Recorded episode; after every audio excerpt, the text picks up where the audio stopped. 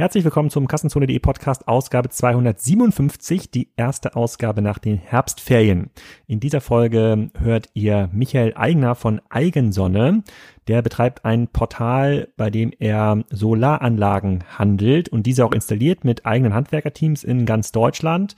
Ähm, ich habe ihn begleitet in seinem Geschäftsmodell mit Spryker über einen langen Zeitraum und da eine ganze Menge kennengelernt, habe mir auch selber so eine Solaranlage gekauft über Eigensonne und äh, bin mittlerweile ganz fasziniert von der Technologie.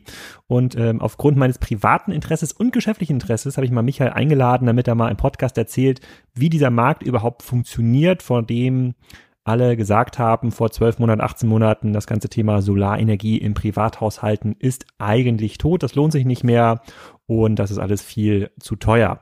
Wie werden solche Anlagen gehandelt? Wie werden diese Anlagen installiert, gewartet? Wer verdient wie viel Geld damit? Das besprechen wir alles mit Michael in dem Podcast. Auch diese Ausgabe wird präsentiert vom Checkout Portal, einer intelligenten und flexiblen Komplettlösung für Online-Shops, eine Zahlungslösung. Die kann man sehr unkompliziert und schnell in den eigenen Online-Shop einbauen. Man kann damit natürlich auch Off- und Online-Konzepte ähm, verbinden. Ihr könnt euch alle Informationen zu diesem Checkout auf www.checkoutportal.com slash Kassenzone einlesen. Und ähm, wenn ihr die Option Classic wählt, fallen keine Monats- und Setup-Gebühren an und das Konto kann jederzeit deaktiviert werden. Die haben einen ziemlich coolen Konfigurator, mit dem man im Handumdrehen seine perfekte Bezahlseite zusammenstellen kann. Also alle gewünschten Bezahlmethoden und die Services sich einfach online registriert und fertig. Das funktioniert jetzt natürlich nicht für den riesigen Enterprise. Shop mit 100 Millionen Umsatz, aber für sehr, sehr viele Händler kann das eine sehr spannende Lösung sein. Also schaut mal rauf auf checkoutportal.com slash Kassenzone. Ich verlinke das natürlich auch in den Show Notes. Und jetzt erstmal viel Spaß mit dem Thema Solarenergie. Michael, willkommen zum Kassenzone.de Podcast. Heute in den Swagger Büros in Berlin zum Thema hm, weiß ich gar nicht genau, wie nennen wir das denn? Ähm, Eigensonne, Solaranlagen, Smart Home, also ein relativ großer Querschnitt äh, über das ganze Thema, wie produziere ich meine eigene Energie. Ja. Ähm, ich komme gleich noch ein bisschen dazu, wie wir uns kennengelernt haben, aber sag doch erstmal selber, wer du bist und was du machst. Ja, danke für die Einladung. Ähm, ich bin Michael, ähm, einer der drei Gründer von Eigensonne und ähm, kümmere mich bei Eigensonne um den ganzen technischen Teil, das heißt, bin ähm, CTO und verkaufe mit Eigensonne ähm, Solaranlagen übers Internet. Kannst du uns mal ein bisschen was zu dem ähm, Solaranlagenmarkt erzählen? Da haben wir jetzt ja ich, irgendwie so eine gefühlt in den Anfang der 2000er Jahre irgendwie so eine Hypephase gehabt, dann mit so einer Einspeisevergütung, dann wurde es immer weniger, dann sind die ganzen Solaranlagenhersteller pleite gegangen. Also mhm. vielleicht mal so eine kleine Historie über diesen Markt der Solaranlagen und ja. wie groß der eigentlich gerade ist und wer sich sowas gerade noch aufs Dach baut. Ähm, und dann steigen wir in Detail ein. Ja. Ja, sehr gerne. Ähm, der PV-Markt in Deutschland ist ein sehr, sehr schwieriger und das merken wir auch immer, wenn wir mit unseren Kunden sprechen. Ähm, wir müssen da noch immer extrem viel ähm, Aufklärungsarbeit leisten. Ähm, und ich glaube, darauf zielt die Frage auch ein bisschen ab. Also wir haben in Deutschland einen extremen PV-Boom gehabt. Ähm, dann kam... Wann war das? Die große, ähm, das war auf jeden Fall so Anfang der 2000er, 2005, 2006. Mhm. Ähm, und dann kam der große Einbruch, würde ich mal sagen. Also wir haben 2011 zum Beispiel, glaube ich, noch im Jahr 130.000 äh, Anlagen gebaut und dann ähm, ist das Ganze eingebrochen auf, ähm, ich würde mal sagen, so um die 30, 40.000 äh, Anlagen dann äh, ein, zwei Jahre später. Und das lag vor allem auch an der großen Pleite damals natürlich von SolarWorld. Ähm, und Heute ähm, würde ich jetzt mal sagen, haben wir eine Situation, wo sich der Markt wieder extrem erholt. Also dieses Jahr wird wahrscheinlich sogar wieder ein Rekordjahr werden im Vergleich zu den letzten. Und ähm, das liegt an ganz vielen verschiedenen Faktoren. Du hast vorhin die Einspeisevergütung schon mal kurz erwähnt. Also wenn man jetzt, ähm, also wenn wir oder wenn ich über PV spreche, dann spreche ich über ähm, Anlagen, die kleiner wie 10 Kilowatt Peak sind. Das heißt dann ganz klassische Dachanlagen ähm, für äh, Einfamilienhäuser. Also wir bauen mit Eigensonne ähm, oder wir beschäftigen uns mit Eigensonne mit Privatkunden und bauen keine großen Freiflächenanlagen. Das ist nicht unser Job. Mhm. Ähm, wenn man sich den Markt da ansieht, ähm, dann funktioniert das so, dass ich mir heute ähm, den Strom ganz klassisch vom Energieversorger kaufe.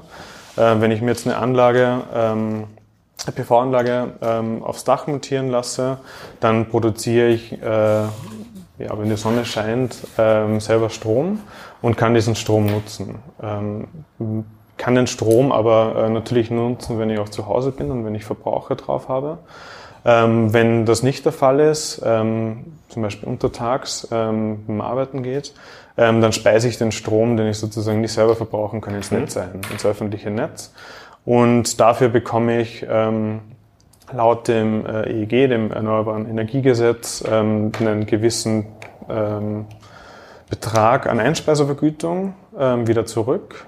Und das wird ganz normal über einen Zähler ähm, abgerechnet, der dann eben montiert wird ähm, in dem jeweiligen Haus. Und somit ähm, habe ich sozusagen zwei Treiber, ähm, die so ein bisschen die, ähm, wenn man sich auf die Finanzen jetzt mal sieht von der PV-Anlage, ist das zum einen natürlich, wie viel Strom kann ich selber verbrauchen, das heißt, was muss ich nicht mehr vom Netz beziehen und wie viel bekomme ich über die Einspeisevergütung wieder, das heißt, den Strom, den ich zusätzlich ins Netz einspeise.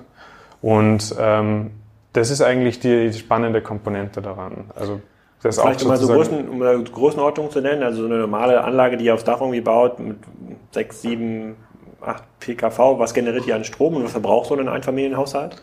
Ähm, also ich würde jetzt mal sagen, wenn man so ein, eine klassische Familie nimmt, die irgendwie so 4000 Kilowattstunden im Jahr ähm, Verbrauch hat, dann würden wir ähm, der eine mittlere PV-Anlage ähm, aufs Dach montieren und ähm, würden da wahrscheinlich von den Kosten her irgendwo ein bisschen unter 10.000 Euro ohne Speicher liegen. Da können wir auch nachher nochmal drüber mhm. reden.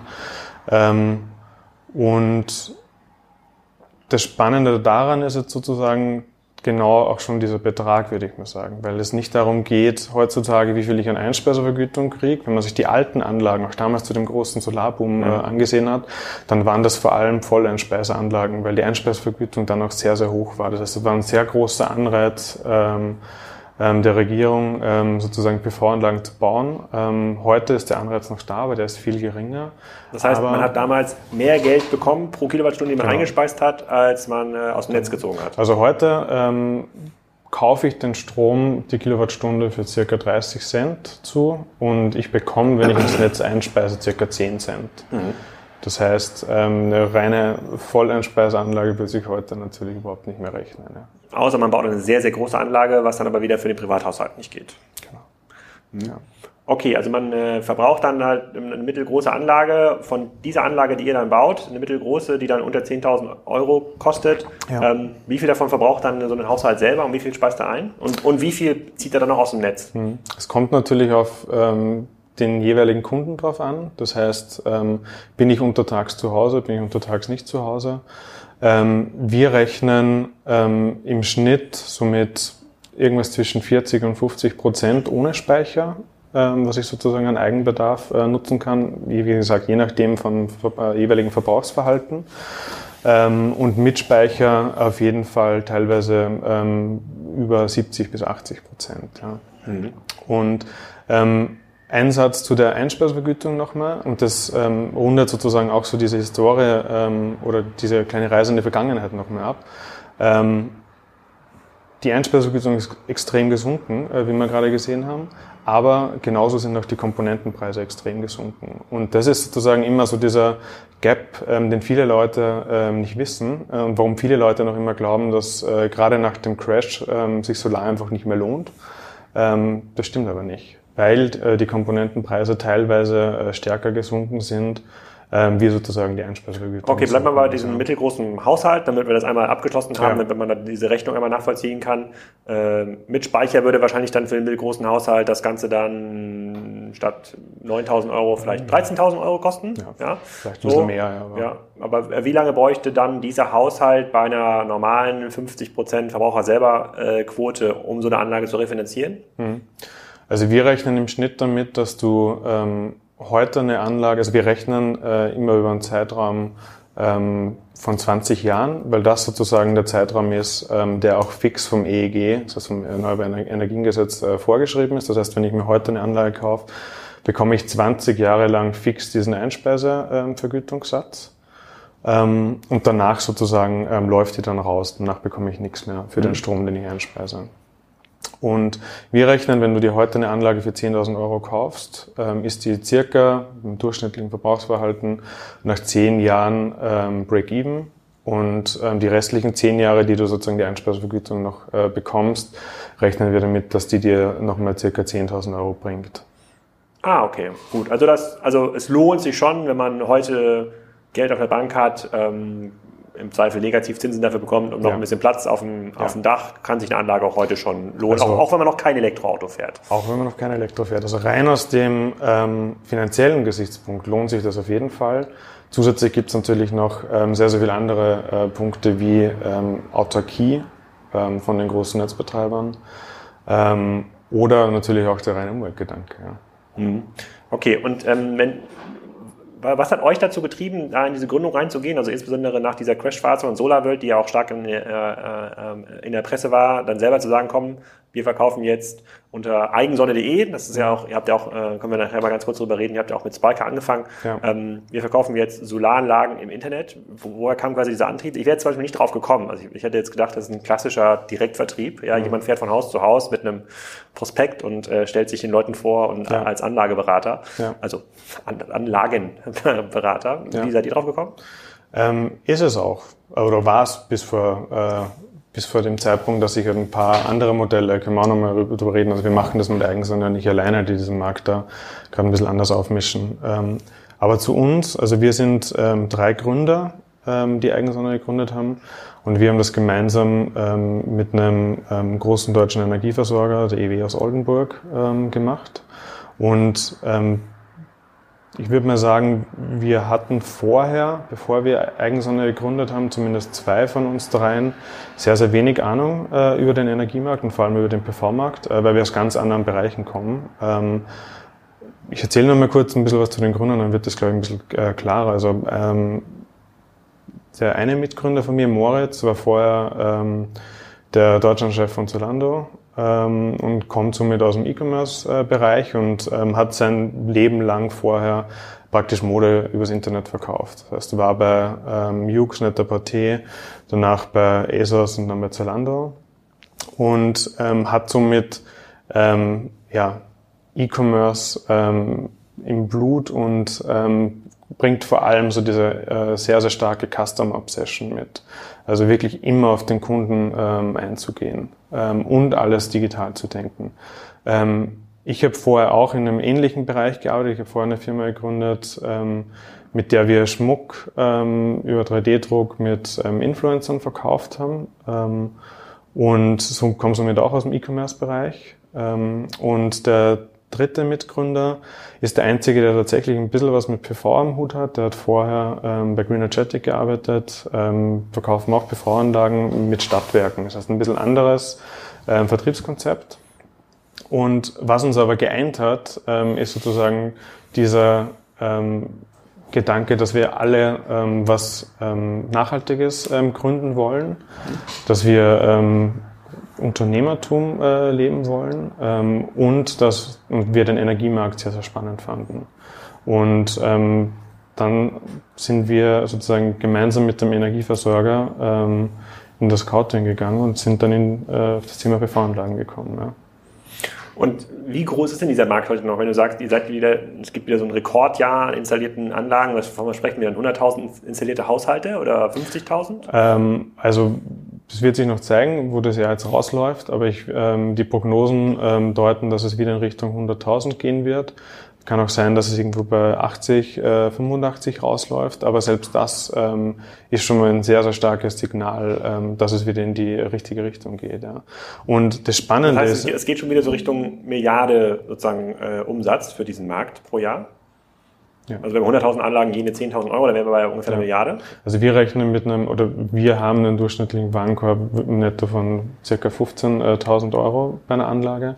Alleine aus dem Grund, weil heute schon ähm, fast jede zweite Anlage mit Speicher verkauft wird was ich auch ein sehr, sehr spannendes äh, Signal für den ganzen Markt sehe. Das heißt, nochmal ein bisschen größer. Ähm, wenn man jetzt aber unabhängig von den verkauften Anlagen ähm, pro ähm, Jahr jetzt mal ähm, weggeht und sich das Potenzial in Deutschland alleine mal anschaut. Also wir haben circa 15 Millionen ähm, Einfamilienhäuser in Deutschland mhm. und ähm, davon sind circa 10 Millionen ähm, Dächer ähm, von diesen Häusern geeignet ähm, für PV. Mhm. Und ähm, zusätzlich werden nochmal, ich glaube, so um die 120.000 äh, Neubauten von Ein- und Zweifamilienhäusern ähm, in Deutschland pro Jahr ähm, gebaut. Ja. Und wie lange hätte eine Anlage? Also wie oft erneuert sich der Markt? Also das ist auch eine, das ist eine spannende Frage, weil ähm, gerade muss man ein bisschen unterscheiden. Die Module am Dach, ähm, das sind praktisch keine mechanischen Teile drin. Das heißt, wir gehen ähm, da locker von einer ähm, Dauer von 30 oder also teilweise über 30 Jahren aus. Ähm, auf der anderen Seite bei den Elektrokomponenten, das heißt Wechselrichter oder Speicher, ähm, die, da rechnen wir damit, dass die ähm, ausgetauscht werden müssen. Ähm, und zwar im Schnitt äh, nach 15 Jahren circa. Das bepreisen wir auch in unsere Kalkulationen ein, ähm, weil das natürlich auch die Rendite ähm, für den Kunden dann beeinflusst. Ja. Okay, der Wechselrichter ist das, wo die ähm, Anlage einmal den Strom einmal hinsteckt und der wechselt das quasi den Strom um, so dass er ins Netz eingespeist werden kann. So ist es, ja.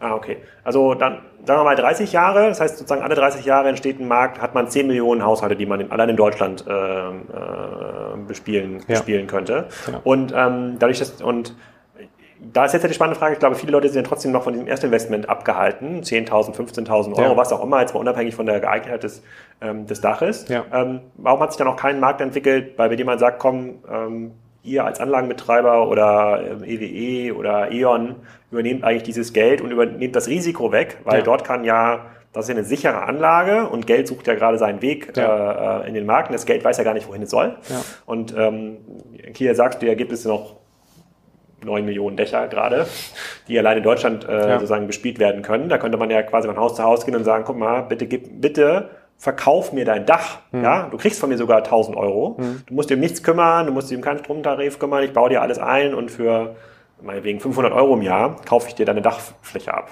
Gibt ja. sowas? Ähm, also das tatsächlich gibt's nicht und das liegt vor allem eher daran, wie ähm, die Förderung wieder gestaltet ist. Ähm, also die äh, Einspeisevergütung ähm, weil Anlagenbetreiber sozusagen auch der ähm, Besitzer ähm, des Hauses sein muss. Ähm, was es aber gibt, und das ähm, ist tatsächlich, glaube ich, auch ähm, ein sehr, sehr großer Markt, also man muss immer unterscheiden. Eigenheime oder generelle Häuser sind ein sehr sensibler Markt. Also es gibt die Kundengruppe, die sich da jetzt nie eine geleaste äh, oder eine gemietete Anlage irgendwie aufs Dach ähm, schrauben lassen würde, weil ich will das Ding besitzen. Das ist sozusagen das ist Teil meines Hauses mhm. und, und der dafür ein, ein, sehr, sehr sensibles Thema. Auf der anderen Seite gibt es aber, ähm, glauben wir, auch einen sehr, sehr großen Markt genau für Leute, die eben diese 10.000, 15.000 Euro jetzt nicht auf der Kante ähm, oder am Bank, im Bankkonto liegen haben und ähm, das einfach gerne finanzieren möchten. Und da gibt es wieder unterschiedliche Modelle, klassische Finanzierung, entweder über die Hausbank oder über spezialisierte Angebote. Ähm, machen wir auch, dass wir ähm, genau sowas anbieten. Das heißt, dass ich dann halt einfach monatlichen Betrag von ab 65 Euro zahle und mir eine PV-Anlage sozusagen äh, finanziere. Es gibt aber die andere ähm, Variante, die spannenderweise auch im Heizungsmarkt sehr, sehr ähm, äh, gut angenommen wird, ähm, des Contractings. Das heißt, dass ich mir ähm, eine Heizung oder in unserem Fall eine PV-Anlage ähm, sozusagen miete ähm, und die ähm, kommt dann aufs Dach und nach der jeweiligen Mietdauer, also ist das dann so eine Art Mietkaufmodell, kann ich die dann für einen symbolischen Euro zum Beispiel wieder erstehen. Ja. Und, und wie funktioniert da euer, euer Geschäftsmodell genau? Wenn du sagst, du hast eine Webseite und die Leute können sich ja angucken auf eigensonne.de, ähm, da kann man sich dann, ich glaube, seine Adresse eingeben, Hausverbrauch und dann kommt man erst bei so einem Standardangebot. Genau. Ähm, wie viele Leute machen das, die so nach Solaransagen suchen? Wie groß ist dieser Markt? Ähm, der ist sehr, sehr groß. Ja. Ähm, der ist ich würde mal sagen, da gibt es auch wieder zwei Ansätze. Ähm, also natürlich klassisches Performance-Marketing, das man machen kann in dem Bereich. Auf der anderen Seite gibt es aber auch große ähm, Vergleichsportale, ähm, wo ich eben dann als Kunde mehrere Angebote von verschiedenen Solateuren bekomme. Unser Geschäftsmodell da ist, dass wir ähm, sozusagen Full-Service-Anbieter sind. Das heißt, wir haben vom ersten Kundenkontakt bis zu dem ähm, Zeitpunkt, wo die Anlage beim Kunden auf dem Dach ist, ähm, den ganzen Prozess in der Hand und nehmen dem Kunden da auch ähm, alle Hürden, die wir ihm abnehmen dürfen, noch ab. Das heißt, ähm, wir verkaufen jetzt nicht nur PV-Anlagen, sondern wir installieren die auch mit eigenen Handwerksteams die ähm, bei Eigensonne beschäftigt sind. Und zusätzlich kümmern wir uns auch noch um den ganzen Papierkram, ähm, den der Kunde eben auch noch erledigen muss. Wie gesagt, das ist ein sehr, sehr regulierter Markt. Ähm, das heißt, da ist nochmal sehr, sehr viel zusätzlich, ähm, was es erschwert. Also es sind sehr viele Erwerbshürden da, die, wenn du jetzt einfach zu einem Solateur gehst, ähm, die du da hast. Ja. Und, und gibt es da einen eine Art wiederholbares Geschäft oder musst du, du musst ja wahrscheinlich beim Erstkauf profitabel sein. Also du musst den Kunden für maximal ein paar hundert Euro irgendwie anwerben ja. für deine Webseite, dann kannst du ihm Anlage verkaufen, ja. dann muss das hoffentlich auch halbwegs sinnvoll glatt gehen bei der Installation, äh, ja. damit der Installation nicht hundertmal äh, kommen muss und dann verdienst du so ein bisschen Geld ja. obendrauf. Das ist ja so ein bisschen das Business. Gibt es irgendwie zwischendurch nochmal dann in den nächsten zehn Jahren, bevor der Wechselrichter kaputt ist oder irgendwas anderes, nochmal einen Kontakt zu euch oder erwartet ihr das gar nicht?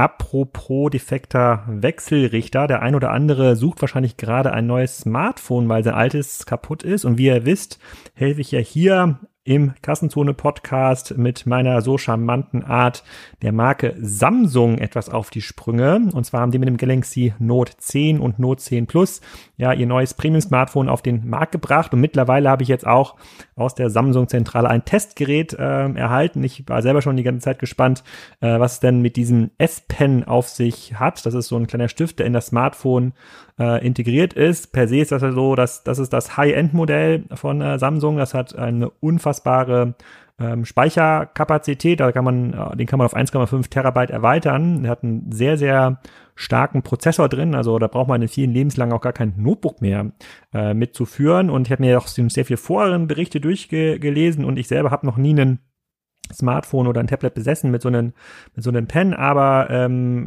ich hatte erst gedacht, das ist ein bisschen so eine Spielerei, aber fairerweise, wenn man da einmal ein bisschen mit drinne ist und anfängt mit diesem Stift Notizen zu machen, der über 4000 Druckpunkte kennt und ähm, sehr verschieden sehr viele verschiedene äh, äh, Stiftarten, das lässt sich auch nicht vergleichen mit ähm, einfachen Touchscreens, bei denen man dann irgendwie den Stift und die Farbe wählt, sondern das ist wirklich wie ganz feine Malerei kann man da auf dem Smartphone machen. Das ist extrem cool. Also solltet ihr mal in, die Gelegenheit kommen, sowas mal auszutesten, vielleicht hat ein Kollege von euch ja so einen Smartphone, testet das mal. Das konnte ich mir schon sehr gut vorstellen, das im Alltag ähm, zu nutzen. Und ansonsten ist das, was das ganze Thema Kamera, Speichermanagement, Software, Geschwindigkeit angeht, natürlich schon State of the Art. Also, schaut's euch an, das Samsung Galaxy Note 10 und 10 Plus. Ihr findet alle Informationen auch auf der Webseite samsung.de slash Galaxy-Note 10 und ihr habt auch die Möglichkeit, wenn ihr das bestellt auf dieser äh, Webseite, bekommt ihr auch noch ein gratis Charging Pad dazu. Dafür müsstet ihr aber bis zum 17. November bestellen und den Code Kassenzone eingeben. Ich verlinke auch nochmal alles mit Hinweisen in den Show Notes. So, jetzt schauen wir uns mal an, was passiert, wenn der Wechselrichter kaputt ist beim Thema Solaranlage. Doch, ähm, also wir erwarten das auf jeden Fall. Ähm Initial ist es ein, ähm, ist es ein äh, Kauf ähm, und ein einzelner Kauf, den der Kunde tätigt. Ähm, und dann äh, gibt es sehr, sehr viele Geschäftsmodelle, die man dann noch drumherum spinnen kann. Also uns gibt es jetzt auch noch nicht ganz so lange. Das heißt, wir fokussieren uns gerade erstmal, ähm, dass wir ähm, den Verkauf und den Bau von PV-Anlagen in Deutschland, auch deutschlandweit skaliert ähm, hinbekommen. Es gibt aber auch heute schon ähm, mehrfach Geschäfte, die man machen kann. Zum Beispiel, wenn ein Kunde zuerst eine PV-Anlage ohne Speicher kauft. Speichernachrüstung, ein großes Thema. Ähm, und zusätzlich kann man dann natürlich auch in die Richtung gehen, ähm, Serviceverträge abzuschließen äh, mit unseren Kunden ähm, nach den fünf Jahren, die wir sowieso sozusagen ähm, Garantie abgeben. Ähm, und darüber hinaus, also du hast vorhin den Smart Home Bereich schon angesprochen, da gibt es noch sehr, sehr viele unbesetzte Felder, ähm, die wir uns auf jeden Fall auch ganz intensiv anschauen. Ja. Und, und, und kommt ihr an die Daten ran, die Verbrauchs- und ähm, Verbrauchsdaten des Kunden und natürlich auch an die ähm, Einspeise- und Erzeugungsdaten der Anlage? Ja. Ja. Weil das frage ich mich ja, ich habe ja über euch, sozusagen ist ja kein Geheimnis, ich habe mir ja so eine Anlage aufs Dach äh, gebaut. Wir haben ja. sozusagen den Luxus, da große Dachflächen zu haben, wo man da auch äh, sozusagen das hinbauen kann. Und ich glaube, das ist ja auch kein Geheimnis, je größer man die Anlage kauft, ähm, desto günstiger ist es im Grunde pro Kilowattstunde. Äh, ja. äh, macht, macht, schon irgendwie, macht schon irgendwie Sinn. Und wenn ich mir jetzt überlege, diese Nachkaufoption von Speicher, und ich weiß gar nicht, wie groß man da Speicher einbauen kann, ich glaube bis zu 50 Kilowattstunden irgendwie mit diesen äh, Systembausteinen, die ihr verkauft. Ähm, müsst ihr in der Lage sein, nach einem Jahr auf meine Verbrauchs- und Erzeugungsdaten zu gucken und sagen, okay, pass mal auf, Alex, wenn du jetzt nochmal so einen Speicher von, was auch, 5 Kilowattstunden oder 7 Kilowattstunden kaufst, ja. ähm, dann kann, amortisiert der sich bei gleichbleibendem Verbrauch über drei Jahre oder vier Jahre und sagen, okay, das macht ja. ja irgendwie total Sinn, wir sind jetzt irgendwie am Anfang, das würde ich gerne machen. Ähm, ich selber kann mir das ja gar nicht herleiten, weil da müsste ich ja quasi in, jede, in jeden Tag Verbrauchs- und Erzeugungsdaten reingucken und schauen, ob wirklich der Speicher das abgefangen hätte. Ist das so, ist sowas für euch möglich? Arbeitet ihr mit sowas schon? Ja, ähm, sowas ist möglich und genau sowas werden wir auch machen. Also wie gesagt, wir haben jetzt, wir sind jetzt seit im September vor zwei Jahren haben wir Eigensonne gegründet. Ähm, das heißt, wir haben jetzt schon äh, einige Anlagen natürlich gebaut in der letzten Zeit ähm, und werden genau das machen. Mhm. Ja. Oh, oh, okay, und ähm, erwartest du denn, und da gibt es ja, ich glaube, es gibt kaum einen emotional äh, stärker diskutierten Markt als dieses ganze Thema so Öko, Eigenbetrieb, was auch immer. Da gibt es ja. ganz viele Foren, die dann über irgendwie Speicherpreise äh, diskutieren. Da habe ich nicht auch mal reingeguckt, wie dann da so nach vorne die Entwicklung ist. Der immer so ein bisschen zwiespältig. Das eine ist ja die Einspeisevergütung, bei der ganz klar ist, wie die irgendwie ausläuft. Mhm. Bei den Speicherpreisen weiß man es ja immer nicht so genau. Jetzt kommen die ganzen Elektroautos, Speicher wird mehr nachgefragt. Ähm, wird das billiger aus deiner Sicht nach vorne? Ja. Deutlich? Ja, auf jeden Fall. Also Speicherpreise äh, sind ja jetzt schon massiv gesunken und werden auch weiterhin massiv sinken. Ja. Woher kommt dieser Effekt, wenn die Automobilindustrie eigentlich die ganze Speicher jetzt nachfragt?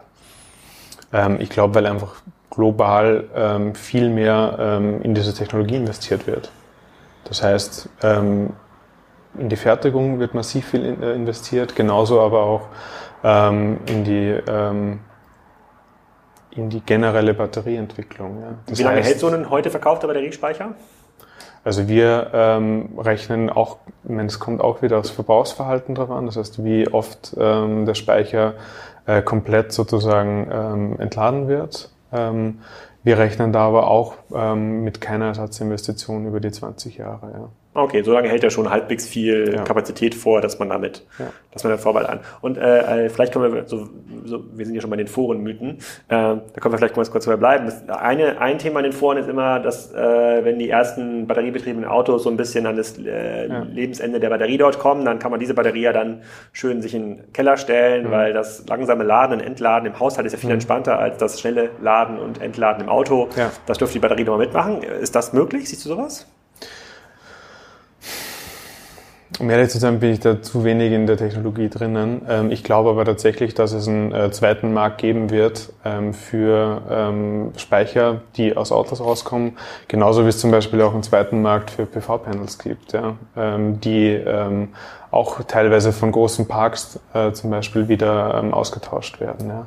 Also auf jeden Fall. Weil, wenn der Park sieht, das Panel macht nur noch 80 Prozent der genau. sozusagen Nennleistung, genau. äh, dann, oder der Sollleistung, dann, genau. dann geht's weg. Genau. Und dem Haushalt kann es vielleicht egal sein, ob er da nochmal drei, vier Quadratmeter mehr auf dem Dach braucht für die gleiche Leistung. Richtig. Ah, okay. Und ähm, seid ihr denn in Konkurrenz mit anderen äh, ökologischen Erzeugungsprodukten? Keine Ahnung, Windkraftanlagen fürs Dach. Ich weiß nicht genau, ob es so einen Markt überhaupt gibt, aber ja. kann, oder irgendwelchen äh, Speicher, bei denen die Leute selber so eine Art ähm, äh, Wasserspeicher in den Garten bauen, der von mhm. oben nach unten pumpt. Ähm, äh, das könnte es ja auch geben. Es scheint ja eine relativ effiziente Form zu sein. Ja. Gibt es sowas auch? Ähm, also ich sehe gerade im ähm, Stromerzeugungsbereich ähm, keine wirkliche Konkurrenz zu irgendeiner Technologie im Heimbereich. Also natürlich auf ähm, für größere Anlagen, äh, natürlich gibt es da unterschiedliche ähm, Formate, aber gerade im Heimbereich auf keinen Fall. Ja. Und glaubst du, dann kommt noch viel Innovation dann in dem, sozusagen in dem ganzen Community-Bereich, also dass sich dann irgendwelche Solaranlagenbetreiber in, äh, in irgendwelchen Neubausiedlungen zusammentun und sagen, okay, wir bauen jetzt hier einen zentralen Speicher hin und äh, stellen diesen Speicher dann auch äh, unserem, unseren äh, Nachbarn zur Verfügung oder bauen ein eigenes Pumpspeicherkraftwerk, heißt glaube ich die, hm. äh, äh, die Technik. Dafür müsste es ja bei viel weitergehen in diesem ganzen im Netzwerk. Also heute ist das ja super isoliert. Das, das, das, das Netz ist relativ dumm. Ja. So, ich speise einfach, ich, ich hau einfach quasi Spannung dagegen, gegen, ja. den, äh, gegen den Hausanschluss. So, dann geht das, dann geht's irgendwie ins Netz, aber niemand weiß genau, woher es kommt. Ja, sozusagen im nächsten Knoten ist vergessen, äh, woher das kommt. Da müsste ja viel mehr Intelligenz in diesen, dieses ganze System rein. Ja. Ist, ist da irgendwie davon auszugehen oder siehst du das so in Neubauprojekten in Berlin oder in Hamburg, wo auch immer, dass sowas schon anders angelegt wird? Ja.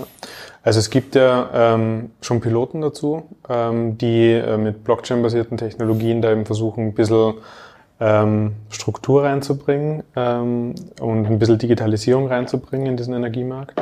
Ähm, ja, ähm, gibt es auch sehr, sehr spannende Modelle. Äh, GridX zum Beispiel ähm, ist ja eins von denen zum Beispiel, ähm, die dann sehr, sehr guten Job machen. Auch wenn man sich das Positionspapier ähm, der Bundesregierung ähm, zu Blockchain ansieht, ähm, ist der Energiebereich ähm, sehr, sehr stark vertreten unter den direkten ähm, Themen, äh, wo man sozusagen ähm, diese Technologie ausprobieren ähm, sollte. Also ja, glaube ich. Ich glaube aber nicht, dass das sehr, sehr schnell gehen wird, weil der Markt einfach so extrem reguliert ist. Ähm, und was es aber tatsächlich gibt, sind also Community-Modelle, die es heute auch am Markt schon gibt, die jetzt vielleicht nicht auf so einer kleinen äh, Basis wie ähm, in, in der kleinen Kommune zum Beispiel basieren. Aber wenn man sich zum Beispiel Sonnen ansieht, ähm, was ja so einer der oder der meistverkaufte Speicher in Europa ist, die darüber ja so ein Community-Modell fahren, dann ähm, finde ich ähm, das einen sehr, sehr spannenden Ansatz, ähm, dass ich sozusagen alle Speicher, die ich verkauft habe, äh, zu einem großen virtuellen Kraftwerk äh, zusammenschließe und dann äh, netzdienliche Leistungen damit erbringe. Das heißt, sozusagen für die Stabilität ähm, im ähm, Stromnetz ähm, diese Speicher dann ähm, hernehme, um Schwankungen auszugleichen. Wie machen die das, wie machen die das physikalisch? Weil da werden die Speicher doch auch an einzelnen Haushaltsschlüsseln angeschlossen sein. Ja, aber die können die Speicher steuern. Das heißt, die können jeden einzelnen Speicher ähm, ansteuern. Die wissen, wo der ist und können dann quasi dort im Netz äh, zum Entladen und zum Beladen. Und nachdem die sozusagen alle zu einem großen Speicher dann zusammenschalten, ähm, können die sozusagen ähm, das auch alles ein, ist ein extrem regulierter Markt, weil du innerhalb von einer gewissen Zeit sozusagen diese ähm, gewisse Leistungen eben zur Verfügung stellen musst. Ähm, da geht es tatsächlich dann auf Sekundenebene runter. Und ähm, dadurch kann man Geld verdienen. Äh, und zum Beispiel Sonnen ist auch kein Geheimnis, die machen ähm, die sozusagen sponsern somit ähm, einen, ähm, also geben das an die Kunden wieder weiter und sponsern somit eine Energieflatrate ja, für die jeweiligen Kunden. Ist ein sehr, sehr spannender Ansatz. Ja. Ah, krass, okay. Ja. Ähm, und äh, okay, ja, das, da geht ja schon mal, also da geht eine ganze Menge. Und wie gucken sich dann die großen ähm, Energieversorger diesen Markt an? Also ähm, du, du, du, arbeitest ja offensichtlich mit dem einen oder anderen auch äh, ähm, da zusammen. Ja. Sehen die das eher als Gefahr? Also als Legacy-Unternehmen sehen ja erstmal alles als Gefahr, was neu ist, aber gibt es denn da eigentlich mehr Chancen, mehr Geld mit zu verdienen, auch über ein Dienstleistungsgeschäft? Oder ist das dann immer nur, nee, eigentlich würden wir gerne weiter bei dem Stromzähler unten im Haus bleiben und einmal im Jahr diese Karte bekommen, wo drauf steht, wie viel Geld wir abrechnen dürfen? Ja. Ähm, also ich glaube, es gibt heute keinen großen Energieversorger mehr in Deutschland, der nicht selber eine eigene äh, PV-Sparte hat ähm, und da sozusagen auch den den Privatkunden sozusagen mit abdeckt. Ähm, und da geht's natürlich dann auch wieder über alle Bereiche von ähm, Speicher, ähm, PV-Anlagen, ähm, teilweise mit Fleet-Lösungen für ähm, das E-Auto, dass ich dann sozusagen bei allen möglichen Ladesäulen ähm, irgendwie laden kann, bis hin zur Smart Home-Integration. Also die haben das natürlich auch für sich entdeckt. Auf der anderen Seite haben die natürlich genau wieder das ähm, Glaubwürdigkeitsproblem. Also wenn jetzt ähm, irgendein großer Energieversorger sozusagen, von dem man sich vielleicht eigentlich autark machen möchte, ähm, ankommt und mir eine PV-Anlage aufs Dach schraubt, dann ist das halt wieder ein bisschen, äh, ja, eine okay. schwierige Thematik. Verstehe, ein sehr spannender Markt. Bei der, bei der, mir ist auch gerade noch aufgefallen, bei der Kundenloyalität, äh, es gibt zwar nicht früh Wiederkauf, aber die 20 Jahre, die die Anlage dann mindestens wahrscheinlich bei ihm ähm, läuft, ist er ja, wenn irgendwas ist, ruft er schon bei euch an. Ist ja nicht so, dass er dann ja. irgendeinen anderen, einen anderen Versorger, äh, einen ja. anderen Versorger anruft. Waren, über den Warenkorb haben wir auch schon gesprochen, deswegen ist dann die ganz klassische nächste Frage äh, in der Kassenzone Reihenfolge ist immer so ein bisschen über die Vertikalisierung. Ähm, ihr habt ja, verkauft ja immer die gleichen äh, Teile, glaube ich, in diesen Anlagen. Ich glaube, der Wechselrichter, was ist das? Kostal heißt der, glaube ich. Die Paneele weiß ich gar nicht genau, ja. woher die kommen. Und also wir verkaufen nicht immer dieselben Teile, aber was wir gemacht haben, ist, wir ähm, haben sozusagen Pakete geschnürt mit äh, Komponenten, die wir für sehr ähm, gut halten und ähm, kommunizieren diese Pakete auch auf unserer Webseite auch mit transparenten Preisen in eben den Größen, die wir glauben, das Sinn machen für die unterschiedlichen ähm, Verbrauchsgrößen. Und das ist tatsächlich auch einer der Gründe, warum wir in diesem Markt sind, ähm, weil der ähm, extrem intransparent ist oder war ähm, und zusätzlich auch ähm, sehr, sehr komplex. Also für einen Endkundenmarkt ähm, ist es einfach sehr, sehr schwierig, da durchzublicken. Und zusätzlich bekommt man normalerweise erst nach ein paar Wochen, indem man sich irgendwie mit einigen Anbietern rumgeschlagen hat, mal ein Angebot, was sowas, eine Preisindikation, was sowas ungefähr kosten könnte. Ja. Und also wenn ich jetzt quasi nicht über so einen Service wie euch gehe oder einen ähnlichen Wettbewerber, sondern halt den Solarberater kommen lasse, ja. dann ist das so ein bisschen äh, Katze im Sack. Ja, ich meine, die ähm, Jungs kommunizieren nicht mit transparenten Preisen auf der Webseite. Und das haben wir im ähm, uns ganz groß auf die Fahnen geschrieben, dass wir eine sehr, sehr faire und gute Beratung und eben eine transparente Beratung unseren Kunden bieten. Ja. Also ich kann mich noch gut erinnern, wie ich ähm, mit Eigensonne gestartet bin und zum ersten Mal auf der ähm, Branchenmesse auf der Intersolar war ähm, und es irgendwie ähm, 100 verschiedene Modulhersteller gibt, die alle praktisch dasselbe Produkt machen, da blicke ich als Endkunde nicht durch. Also wie auch, ja. Ähm, sind alle sehr, sehr ähnlich, äh, sehr, sehr vergleichbar. Und ähm, deswegen wollen wir das einfach abnehmen und ähm, kommunizieren eben über Pakete und Paketlösungen. Ähm, und das ist, wird auch sehr, sehr gut angenommen. Ja. Wobei für mich sich die Frage anschließt von der klassischen Vertikalisierung. Also wenn es so zum Beispiel im Modulbereich, wenn es ja. super standardisiert ist, dann könnte man ja auch die Eigensonne-Module ja. verkaufen und daraus ein Brand machen, was immer ganz hilfreich ist, weil wenn das jemand auf einem Dach sieht und Möglicherweise könnt ihr für einen kleinen Betrag das auch labeln, dass dann Eigensonne draufsteht. Oder man ja. kann vielleicht sozusagen, dass, wenn die, nee, nee, so die Module sind zu groß, sonst könnte man das ja quasi mit Modulen schreiben. Ja. Das wäre ganz lustig. Ähm, ist sowas möglich oder hältst du sowas für möglich nach vorne für euch? Also ich glaube, ab einer gewissen Stückzahl ist sowas immer möglich. Ich weiß aber nicht, ob es tatsächlich so ein großer Mehrwert ist, weil die ähm, Hersteller teilweise tatsächlich auch Marken ähm, sind äh, in dem Markt, die auch schon bekannt sind. Aber für den Kunden, Und, Marken für den Kunden, ich habe von den Marken, bevor ich mit euch zu tun hatte, ich hatte noch nie was gehört ja. von diesen Marken. Ja. Das kommt tatsächlich halt auf den äh, Kundentyp drauf an. Ähm, ich weiß aber nicht, ob es ein großer Vorteil wäre, wenn äh, wir das Eigensonne-Modul äh, jetzt verkaufen würden. Ja. Was da viel wichtiger ist, glaube ich, was man sozusagen drumherum kommuniziert. Äh, also wir verbauen tatsächlich zum großen ähm, Teil ähm, Hackard-Module. Ähm, das sind Module, die in Deutschland gefertigt werden, Chemnitz. Ähm, und das ist eher ein Thema, das äh, unseren Kunden tatsächlich am Herz liegt. Ja. Dass das Module aus Deutschland sind? Ja. Mhm. Okay, also Vertikalisierung ist noch nicht in sich zumindest. So, ja. ab einer gewissen Größe kann man das immer mal überlegen, aber ja. da geht es dann wahrscheinlich eher um äh, das Thema Marge. Ähm, also was ich da viel spannender finde tatsächlich ist, wie auf die einzelnen Komponenten zu gehen, ist zum Beispiel ähm, den Teil, den du vorhin angesprochen hast, wo es ums Thema Monitoring äh, und ums Thema ähm, Anlagenüberwachung geht. Ja, ja für, also, also vielleicht für diejenigen, die noch keine Solaranlage zu Hause haben, was ist so meine erste Erfahrung und ich bin ja genau so ein Spielkind wie die meisten anderen Männer auch.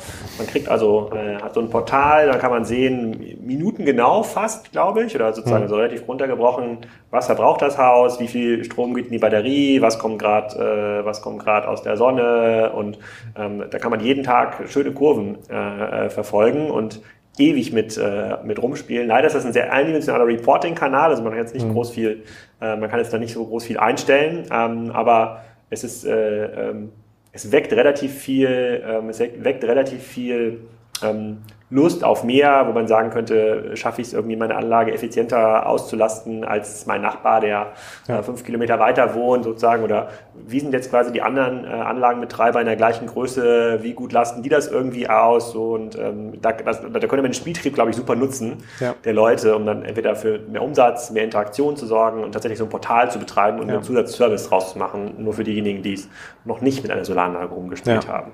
Genau. Wie, weit, wie weit ist da der Markt? Also wie, weit, wie kannst du dir das vorstellen? Also kann ich mir vorstellen, dass ich mich bald einloggen kann oder Eigensonne und dann genau solche Vergleiche machen kann zum Beispiel? Ähm, auf jeden Fall, ja. Ähm, also ich glaube, dass auch da muss man natürlich wieder unterschiedlichen Kundentypen unterscheiden. Ähm, aber ich glaube, dass zum einen für ein standardisiertes ähm, Portal ähm, es definitiv einen Markt gibt, weil die ähm, jeweiligen Wechselrichterhersteller, die normalerweise diese Informationen und Daten dann auch anbieten, ähm, sind noch immer sehr wenig von, würde ich mal sagen, UX und UI verstehen. Das heißt, die Portale sind jetzt nicht gerade die, ähm, die intuitivsten. Und ähm, zusätzlich ähm, sind die auch noch alle sehr Lockdown. Das heißt, ähm, man kann die noch nicht wirklich mit anderen ähm, Systemen verbinden.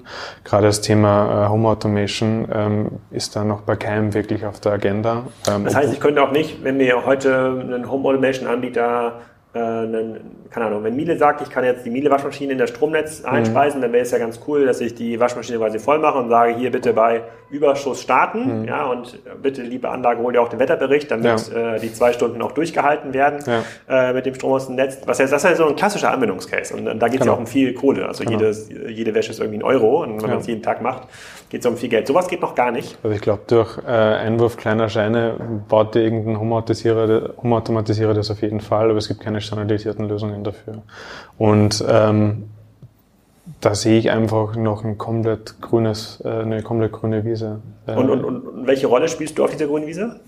Also, also du als Eigenrolle? Im Moment spielen wir da noch keine Rolle, weil wir uns gerade einfach ganz klar auf den Verkauf und den Bau von Anlagen fokussieren. Ähm, aber ähm, gerade wenn wir in die Zukunft blicken, ähm, sehen wir da schon äh, eine sehr, sehr große Rolle von uns, ja, weil wir natürlich die, den Prozess äh, unter Kontrolle haben. Also wir bauen die Anlagen, ja, das heißt, wir sind ja auch beim Kunden vor Ort ähm, und können da natürlich auch dann dementsprechende Dienstleistungen erbringen. Wir haben ein, wie gesagt, eigene Handwerker, die für uns arbeiten, somit in Deutschland, in Zukunft in Deutschland weit ähm, gestaffeltes Handwerkernetzwerk. Ähm, und die können ja nicht nur PV-Anlagen installieren, die Jungs. Ja. Ähm, das heißt, das ist auf jeden Fall ein spannender Markt. Ja. Mhm, super spannend. Also ich wäre auf jeden Fall ein Pilotkunde. Sagt mal gerne Bescheid, wenn da ja. irgendwas. Wir haben auch ganz viele andere elektrische Geräte, die ich damit verbinden möchte.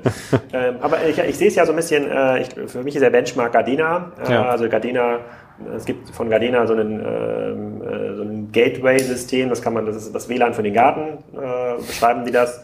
Da kann man Geräte anschließen, da kann ich dann auch der Gartenpumpe sagen, ähm, bitte geh erst an, äh, wenn die Sonne scheint. Ja, also mhm die haben nicht die Idee mit der Solaranlage, sondern da geht es eher um, äh, wann macht das irgendwie Sinn zu gießen oder nicht, ja. zu, äh, nicht zu gießen, aber da würde es funktionieren. Oder lieber Rasenmäher, fahr in deine kleine Hundehütte zurück, äh, äh, wenn die Besprengung, Besprengeranlage ja. äh, angeht. Und das, das ist ja schon super smart. Das ist quasi alles in deren Ökosystem ja. und das ist, glaube ich, auch teilweise zugänglich, mhm. dieses Ökosystem, aber das erlaubt, das erlaubt natürlich dann auch so Ablauf, äh, sozusagen Ablaufmöglichkeiten, die dann auch für einen ganz klassischen ähm, Anwender, der gar keine Programmierhintergründe hat, der kann dann so ein bisschen mit Drag and Drop sich äh, Systeme zusammenstellen, weil er sagt ja. so, ich möchte gerne, dass das so funktioniert und ja. Samstags äh, zwischen sieben und elf soll er nicht fahren, dann bin ich irgendwie länger im Bett und wenn es da irgendwo surrt, sollte es nicht passieren. Das hat im ganzen Solarbereich noch gar nicht möglich. Das ist so ein bisschen schade. Richtig, ja. Ähm, Finde ich. Was an mich ja vielleicht zur letzten Frage führt, und zwar der, so ein bisschen dieser Plattformstrategie-Frage. Wenn jetzt diese ganzen Daten noch nirgendwo zentral zusammengeführt sind und ihr ja an so einer Schnittstelle seid, bei der ihr diese Daten zum Teil aggregieren könnt, kannst du dir auch vorstellen, nach vorne ein Geschäft zu machen, bei dem du Daten Dritten zur Verfügung stellst äh, und sagst, ähm, äh, hier, ich verkaufe dir keine Ahnung, anonymisierte Kundendaten über diese Region, äh, weil in jeder Anlage stecken ja auch Wetterdaten drin. Du mhm. siehst ja im Grunde genommen die Beschattung auf Minutenebene, mhm. sozusagen pro, pro, Anlagen, pro Anlagenzelle und vielleicht gibt es einen Wetterdienst zum Beispiel, der gerne auf diese Information zurückgreifen möchte. Ja. Ähm, also ist definitiv äh, ein spannender Markt. Es gibt ja tatsächlich auch schon einige Anbieter, die sich gerade ähm, auf die Auswertung von ähm, tatsächlich positionsgenau äh, und auf Dächer genau ähm, somit das Potenzial von PV-Anlagen zu errechnen. Und ich glaube, dass gerade da äh, nochmal sehr, sehr viel ähm, Musik auch drinnen sein könnte, dass man sozusagen die historischen Daten ähm, hernimmt, um sozusagen in Zukunft dann einfach ähm, schlauere Modelle zu errechnen. Ja. Ähm, ich weiß jetzt nicht, ob es einen Markt für, ähm, für die Daten an sich gibt. Ich glaube eher, dass es sozusagen sehr, sehr viele Geschäftsmodelle gibt, die darauf aufsetzen können. Ja. Mhm. Und ich glaube, wenn man da ähm, einen einen sauberen Zugang dazu bietet, ähm, dann ist auf jeden Fall einiges möglich. Aber heute seid ihr im Wesentlichen noch geprägt als Handelsmodell. Im Grunde genommen kauft ihr Komponenten ein, müsst das mit dem Handwerksservice auch irgendwie so installieren, dass ja. er mit der Handelsmarge Geld verdient. Und ja. das ist jetzt dieser, in der Plattformökonomie muss man immer gucken, dass man aus dem Handelsmodell wegkommt und ja. im wesentlichen Teil entweder da, ob das jetzt Datenverkauf, eigene Geschäftsmodell, eigene Plattform ist. Da, da würdest du sagen, dass er schon noch mal fünf bis zehn Jahre weg, bis man auf so einer Größenordnung angekommen ist, um das, äh, um das zu machen. Und es gibt auch nicht so viele Anbieter, die heute auch schon eine Plattform werden könnten in, in dem Bereich, weil das ein sehr fragmentierter, unregulierter Markt ist, richtig? Richtig, ja. Okay. Ja. Hm, schade. Trotzdem bin ich, möchte also ich meinen, meinen Pilotkundenwunsch nochmal. Ich glaube nicht, dass es zehn Jahre ähm, dauert tatsächlich, ähm, aber es wird auf jeden Fall noch ein paar Jahre dauern, gerade eben durch das Regulierungsthema. Mhm. Ähm, ja. Was ist so 2020, das, was du erwartest oder wo du sagst, das ist, das wird richtig cool für euch? Ähm, wir ähm, wachsen extrem gerade. Wir werden 2020 nochmal ähm, um einiges wachsen. Also wir haben dieses Jahr ähm, fünf Handwerksteams in Deutschland am Start und werden das nächstes, nächstes Jahr nochmal mehr als verdoppeln. Ein Team sind drei Leute? Äh, es sind vier Leute. Mhm. Also besteht, also drei ein Elektriker. besteht immer aus äh, genau drei Dachdeckern und einem Elektriker. Mhm. Und werden das nächstes Jahr nochmal ähm, mehr wie verdoppeln. Und das ist für uns schon ein sehr, sehr großer Wachstumsschritt. Ja. Wir wollen dann auch zum ersten Mal ähm, vierstellig werden im Anlagenverkauf ähm, und Bau. Und ähm, das ist dann sozusagen auch ähm, ein sehr, sehr spannender Skalierungsschritt. Also vierstellig 1000 bei 100.000 installierten Anlagen, da ist ja noch relativ viel Marktpotenzial, wenn ich hier mal... Ja, und deswegen finde ich es auch spannend, dass sich gerade sehr, sehr viele ähm, Menschen mit dem Markt beschäftigen. Also alleine in Berlin gibt es zum Beispiel zwei andere Startups, die ein ähm, sehr, sehr ähnliches ähm, Geschäftsmodell wie wir haben, die sich auch im PV-Markt bewegen. Und äh, ich finde es super. Also ich weil der Markt einfach extrem groß ist und wie wir ganz am Anfang ähm, gesprochen haben, einfach da noch sehr, sehr viel Aufklärungspotenzial da ist.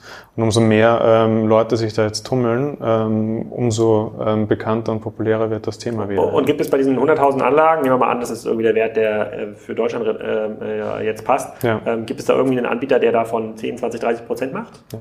Also, also alles komplett fragmentiert? Also es gibt, ähm, ich glaube, der größte im Moment ist tatsächlich ähm, E.ON ähm, und die wenn man den Zahlen irgendwie glauben kann, bauen die ähm, da jetzt einen kleineren Prozentsatz davon, ja. Also okay. einen kleinen einstelligen Prozentsatz davon. Ja. also die bauen dann auch nur 5000 Anlagen im Jahr, obwohl, ja. obwohl sie ja quasi mit der Medienmacht da rein können. Aber gut, das ist ja Zielkonflikt. Ne? Eigentlich wollen sie das ja gar nicht so. Und der Grund, wirklich. warum das so ist, ist, weil ähm, es einfach sehr, sehr viele ähm, kleine ähm, Solateure, Elektriker gibt ähm, und das tatsächlich auch ein Markt ist, der sehr, sehr lokal ist. Ja. Solateur.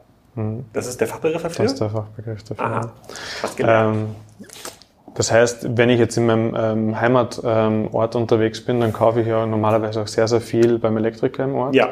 Und ähm, genauso auch die Solaranlage. Also wenn wir uns anschauen, an wen wir Kunden verlieren, ähm, dann sind das nicht die großen Portale oder die ähm, die anderen Startups, die es in dem Bereich gibt, sondern sind es meistens die äh, lokalen Solateure und genau aus diesem lokalen äh, Grund heraus. Ja. Und der kann das, der kann euch preislich schlagen, obwohl wenn ihr schon mal so richtig 1000 Anlagen nächstes Jahr kommt, der wird ja maximal 20 das, Anlagen im Jahr bauen, wenn ist, überhaupt. Das ist in dem Fall das? nicht das Thema. Nee? Nee.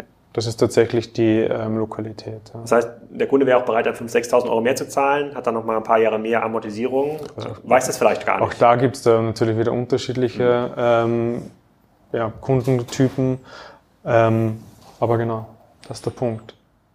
Crazy. Dann werden wir jetzt gleich im Nachgang nochmal meine, äh, meine Anlage hier, die Anlagendaten nochmal genau checken, ob ich da alles richtig äh, äh, mache. Bedanke mich äh, äh, schon mal sehr ähm, äh, für, für das Gespräch. Empfehle mal jedem, der hier zuhört, mal auf eigensonne.de zu gehen, das mal ausprobieren und, äh, und äh, durchzuspielen. Ähm, ich hatte mich vorher als schon als informierten Kunden gefühlt, aber fairerweise, das versteht man alles erst, wenn man so eine Anlage hat und äh, da auch mal mit Leuten redet, äh, ähm, die ja. das schon mal genutzt haben. Aber man kann, glaube ich, allen das gute Gefühl geben, wenn man das mit Speicher baut und man auch ein bisschen Strom verbraucht. Ich glaube, so in den neuen super niedrigen Energiehäusern, die 1000 Kilowattstunden im Jahr verbrauchen, wird es schwer, das zu rechnen. In den meisten anderen ist das eben nicht so. Ähm, äh, bin ich mal gespannt, wohin die Reise führt und ob wir vielleicht hier in zwei, drei Jahren sitzen und äh, man tatsächlich über eine App coole neue Sachen ausprobieren äh, Auf jeden kann. Fall. Ja. Auf jeden Vielen Fall. Dank. Danke sehr. So, ich hoffe, euch, euch hat das gefallen und die nächste Solaranlage, die ihr bestellt, man bestellt, glaube ich, nicht so viel in seinem Leben, aber falls ihr eine bestellt, geht mal auf eigensonne.de. Das wird mich ja, glaube ich, freuen. In den nächsten Folgen spreche ich unter anderem mit dem ähm, Dach-CEO von Fanatics. Ähm, das ist ein Sportartikelanbieter, der schon mehrere Milliarden ähm, Dollar Umsatz äh, macht, kommen aus den USA und revolutionieren so ein bisschen die Art und Weise, wie große Sportvereine, NBA, Fußball, NFL, ihr Merchandising und ihre Trikots an die Leute bekommen. Äh, dann habe ich noch eine sehr spannende Folge aufgenommen mit Johannes Bartel. Das ist so der der neue Arnold Schwarzenegger aus Österreich jetzt in den USA, gerade mit einem äh, sehr, sehr spannenden Influencer-Leben unterwegs. Da habe ich sehr, sehr viel gelernt, äh, was Influencer heute so machen und ähm, äh, dass es eigentlich Content Creator ähm, sind. Aber ähm, diese Folge kommt in zwei Wochen und ich freue mich natürlich weiterhin über coole Bewertungen bei iTunes und äh, die letzte Bewertung hat geschrieben, der Martin Brauer der hat geschrieben, super Podcast, spannende Fragen und Antworten rund um geschäftsmodelle Erfolge und Misserfolge in der digitalen Welt. Aber das wusstet ihr ja schon, sonst hättet ihr hier nicht mitgehört. Ein schönes Wochenende wünsche ich euch.